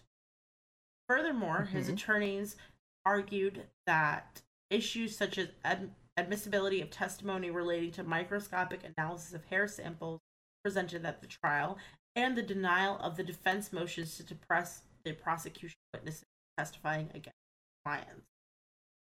hmm In each appeal instance, Collins' conviction was out- upheld, and successive uh, judges of the Supreme Court announced on 1974 their refusal to review. Mm. Okay. Nothing is wrong here. I mean, here's the thing. Based on all this, I feel like he's fucking guilty. And like they went through, they looked at all this stuff. So unless his lawyers had gotten their way and they had suppressed all the evidence they wanted to and they had moved the location so that new people who have never heard of it aren't receiving all of the information, like that's the only way you could get off from this. Right. So at the 1972 appeal hearing, Collins' lawyers did succeed in securing the partial striking of the testimony of Dr. Vincent P. Guinn, who was the final prosecution witness, which testified as the odds of the erroneous matching of the hairs upon Karen Beineman's panties to those being in the Leik family basement being more than a million to one. They succeeded. Oh god, god. Oh man. Um, the odds are a little bit better than that. basically Okay. um, the appeal motion was partially upheld on the basis that dr Guinn's testimony relating to the probabilities was based on the statistical probability of another prosecution ex- expert and therefore this part of testimony was um, impermissible basically it was okay. Fine, that's fair. all they found Go ahead. Yeah, let's go ahead. Fine, that's fine. Take that out. The rest of the shit's all there, honey. You were carrying a laundry basket full of souvenirs, and two different people saw you with it. Um, at the time of his 1970 conviction, of course, the grand jury indictment against Collins remained outstanding in his relation to the murder of Roxie Phillips in Monterey, California. Physical evidence and circumstantial evidence linking him to the particular murder was stronger than any of the other six outstanding murders that were linked to him in Michigan. Um, Authorities in Monterey did file a motion to extradite Collins to California to stand trial, and the motions were repeatedly contested by his attorney, who opposed and successfully delayed his client's extradition upon the grounds of process. Oh, good lord. Okay. Um, the state of California postponed their request to extradite him to face charges relating to her murder, and Collins was then ongoing all these appeals. So basically, that's why Mhm. they held up his prosecution out of state. Right. Six months later, in January of 1972, Monterey County District Attorney formally announced via a spokesman the intention of California authorities to waive the extradition process against Collins. The spokesman indicated that the reasoning being was that Collins had already received a life sentence in Michigan, and their case was basically undeserving of priority attention by California. Oh, okay. our victim is your victim is less important than our one. Right. Come on.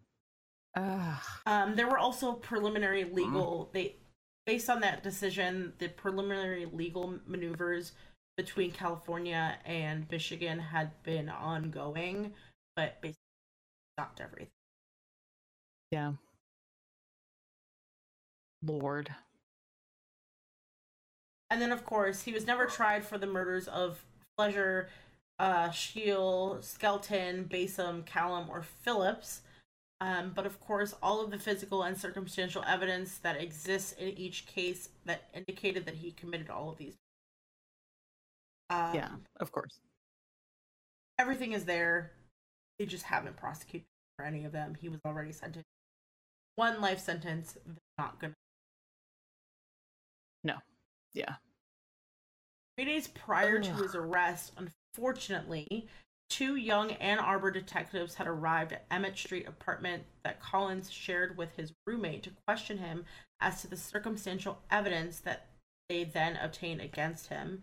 And Collins had protested his innocence on the occasion and insisted the eyewitnesses' identifications of him had been erroneous, although he used to return to the police no search warrant had been sought prior to him being questioned, and the apartment would only be searched on July 30th, two days after Arnold Davis said that he hurriedly removed the box of items from the apartment. Had That's two this, days to remove anything else. Right. Had this violation of the county prosecution office not taken place, Collins may not have realized how seriously he was a suspect, and Hmm. he wouldn't have disposed of any of the physical evidence. Would have assisted in crimes. God damn, that probably. Yeah, would have been tried for the rest of them. box. He would have been tried for the rest of the crimes. Oh, for sure. And that's the thing. If you if they could have gotten that box. Ah, fuck. Um, Jeez. his mother, his siblings, and several of his friends think that he's still innocent and that he was the victim of a miscarriage of justice. Mm. His mother and two siblings refused to speak with David Leik and his wife following their testimony against Collins at the trial, despite ev- the evident distress of Sandra throughout her testimony, which she had testified that Collins had been as close to me as my own two Ah. Um, yeah, his so she family would testify con- for no yeah, reason. They the family continues to have no contact with them. Yeah. Collins refused to grant any interviews to the media, but six years after his conviction, he formally requested a personal interview with the Ann Arbor News. And in this Hmm. interview, he vehement, vehemently denied his guilt in any of the murders, and he asserted that the key evidence attesting to his innocence had been suppressed by the prosecution team. The jury was biased. Scientific testimony relating to the blood and hair comparisons had all been invalid. Uh, and here's the thing: if he is, if he is for any reason innocent, and this is all just a really bad miscarriage of justice, that sucks. That really sucks. But I- I, at this point, I'm like, honey, it's time. Like, if you could Yeah. come clean, please, and let us know that you did this, Yeah. that would be great. Like, let's clear your mom and your brother so that they can talk to their relatives now. Like, In October of Ah. 77, Collins was transferred from Southern Michigan prison to Marquette Branch Prison, a more secure facility, due to his repeated dealing in contraband drugs and his conspiring with fellow inmates to escape. He was unable to participate in the actual successful escape due to having a broken foot.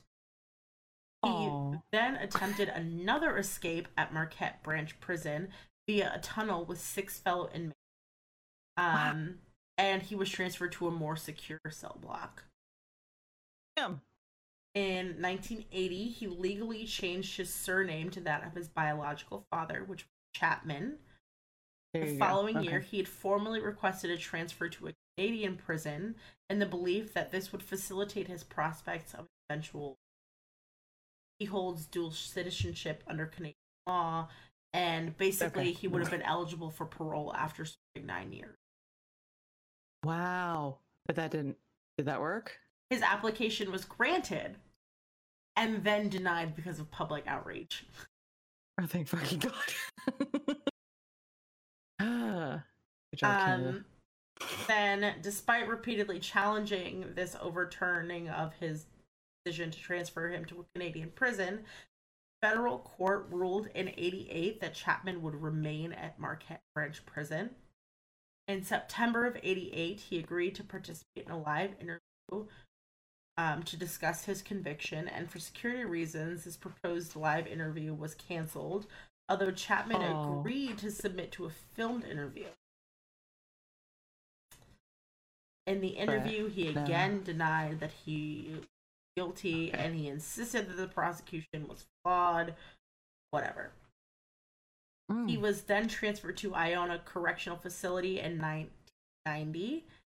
And throughout his incarceration at Michigan Prison, uh, Southern Michigan Prison, and Marquette Branch Prison, he earned a reputation as a troublesome inmate who repeatedly flouted prison rules, was known to deal in contraband goods, and had served several periods of isolation for breaches of prison rules.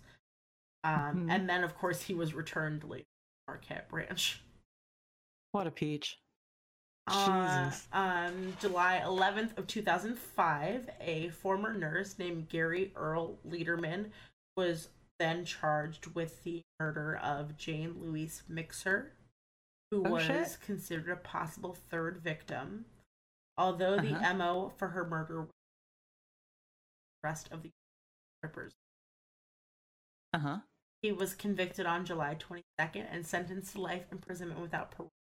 Leiterman lived 20 miles from Michigan, University of Michigan at the time of her murder and had never been considered a suspect. He was convicted based on DNA advancements and the case was reopened in 2001. Hmm. His DNA was found on the victim's stockings, and his conviction Oh, was shit. upheld by Court of Appeal. Oh shit. Okay, is she the one that was laid on top of the grave? Yeah. Mixer? Okay. Shot, not hmm brutally stabbed. Okay. Chapman is currently serving a life sentence at the Marquette Branch prison and continues to maintain his innocence as to the murder of Karen Sue, as well as other murders that were linked to him, despite having refused a 77 order to submit further to a draft test. Huh. Isn't that interesting? That's so weird. Cause yeah, as as we go through all of that stuff, I'm like, maybe the boy is innocent. But I, the rest of it, I'm like, no, no, no, no, no. But he's totally guilty, and all of them are clearly connected, and blah blah blah. What a trip, though. And this is not one that like I don't think I've ever heard in complete detail with Yeah. all of this. And it's real gross. Like he did some really fucked up shit. So Ugh. there was an unreleased movie called Now I Lay Me Down to Sleep. Oh great. Um, it was filmed in 1977. Okay, good. Then there were books, of course, True Crime, Michigan State's Cases, and Ypsilanti, Catching Serial Killers, Michigan Murders, The Evil Within, um, and the Encyclopedia of Modern Murder. Um, and then ID Discovery. Mm-hmm. Thank Yes, thank you ID. for your hard work, all your service. Um, they broadcast an episode focusing on these murders called A New Kind of Monster, which was part of the series A Crime to Remember. ah, it's a good series. That might be where you heard of it. Okay, yeah. What a trip. Ugh. Thanks for including that in our season. Man, so if y'all weren't getting enough of the civil unrest, welcome to this bitch. Right. Gross. So, yeah, that's it. Oh my god. And here's the thing, like as I'm reading through the actual victims and I get to, you know, what's her name? And it's like, and there was hair stuffed in her panties. And it's like, I really don't want to say this out loud, but clearly it's a main thing. Yeah. Like because that was literally the entire basis of his. Yeah. Because all the rest didn't go to trial for any of that. Uh, The one girl mixed her with another guy because of that. And that's one where I'm like, man, too bad we don't have more evidence to test now that we have all the advances and stuff to be like, sir, if you're innocent, let's prove it. Because there was no, there was only semen left behind at the one. It wasn't left behind at the other ones, or they were so badly decomposed that they couldn't recover anything. Yeah, my only thought here is that maybe would be able to find some bit of DNA on like the skirt that one of the girls was strangled with. Yeah. Well, and for sure, like taking all the different clothing and putting around their necks, there's got to be something there, you would think. That's it. I don't know. But if anything was saved or if it was all of them, you know, And then of course Like, the where it's supposed to evidence that he like really hated women who menstruated. Like what? And then all of so those women were on their period, except for Mixer. oh, So Yeah. I guess that makes I don't know. That's so gross. I don't know. But Thank yeah, you. Welcome. Thanks for those of you who stuck through with us. You're a gem. This is not Long the best time in our.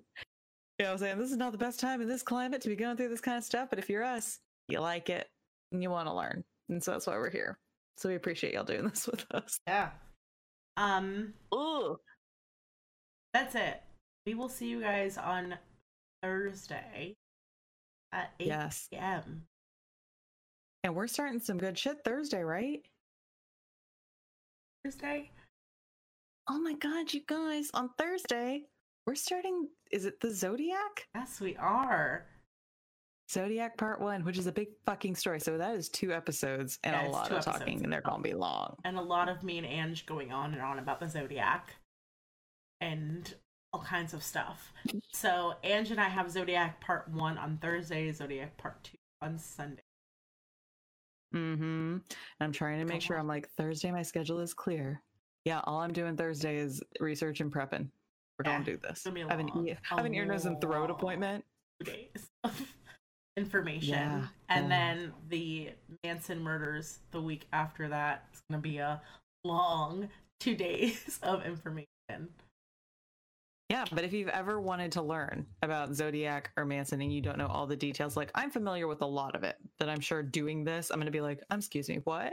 I didn't know that. I didn't know that was part of this because a lot of the stuff I have familiarity with is like out there in the In the public zeitgeist. sector. Yeah. yeah, and it's not so much the investigation; it's movies or TV Yeah. shows based or characters created. Really from. good movie. So- by the way, you guys. Zodiac movie Yeah. is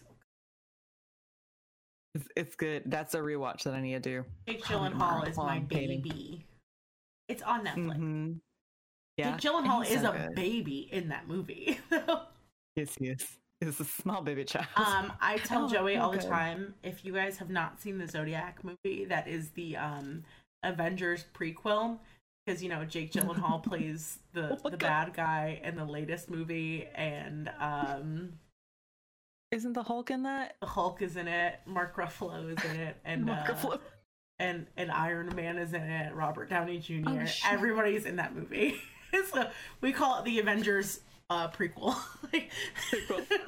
this is what they were doing before. Well, and that's like that the one girl that played Robin on How I Met Your Mother. She's in some of the Avengers movies from Shield. She's an agent of Shield, and there was a meme that came out and it was like. Uh, kids, this is the summer that your Aunt Robin joined Shield. I'm like, Right. oh, Jesus, that's so funny. so yes, the I, if you guys have not seen the Avengers prequel, The Zodiac, uh, go ahead and check out Zodiac. It's on Netflix. You guys can watch it there. Jake Gyllenhaal, and Mark Ruffalo, and Robert Downey Jr. Hell yeah! If So anybody wants weird. to virtually watch with me, it'll be tomorrow during the day while I'm painting. Yeah, we'll so weird. Um, and then, of course, again, you guys make sure you follow us on all of our social media. Um, if you guys want to listen to past episodes, of course, right up here in the corner. If you guys want to listen to past episodes, go ahead and catch us on all of our podcatchers. Catch us Yep. on the podcast. Okay. Um, and then if you guys would like to leave any tips, you can always, always, always follow us, subscribe, leave us tips on our Patreon page where we have all kinds of tiers where you guys can Mhm. and we'll send you some fun stuff. Hey. Hey. do it. And thank you to the Last Electric Rodeo Band for allowing us to use their song Bronze Age of Horror at the end of each one of our episodes. If you want to learn more about them, go to lastelectricrodeo.com or find them on Facebook. Last Electric Rodeo. You guys know That's the it. deal. Stay safe. Lock your doors. Be aware of your surroundings. Be kind to yourself. Be kind to others. Take care of yourselves. Take care of Mhm. others. Stay healthy. We'll catch you on Thursday. Back part one. Yay! Yay! All right. Peace out, Cub Scouts. Bye.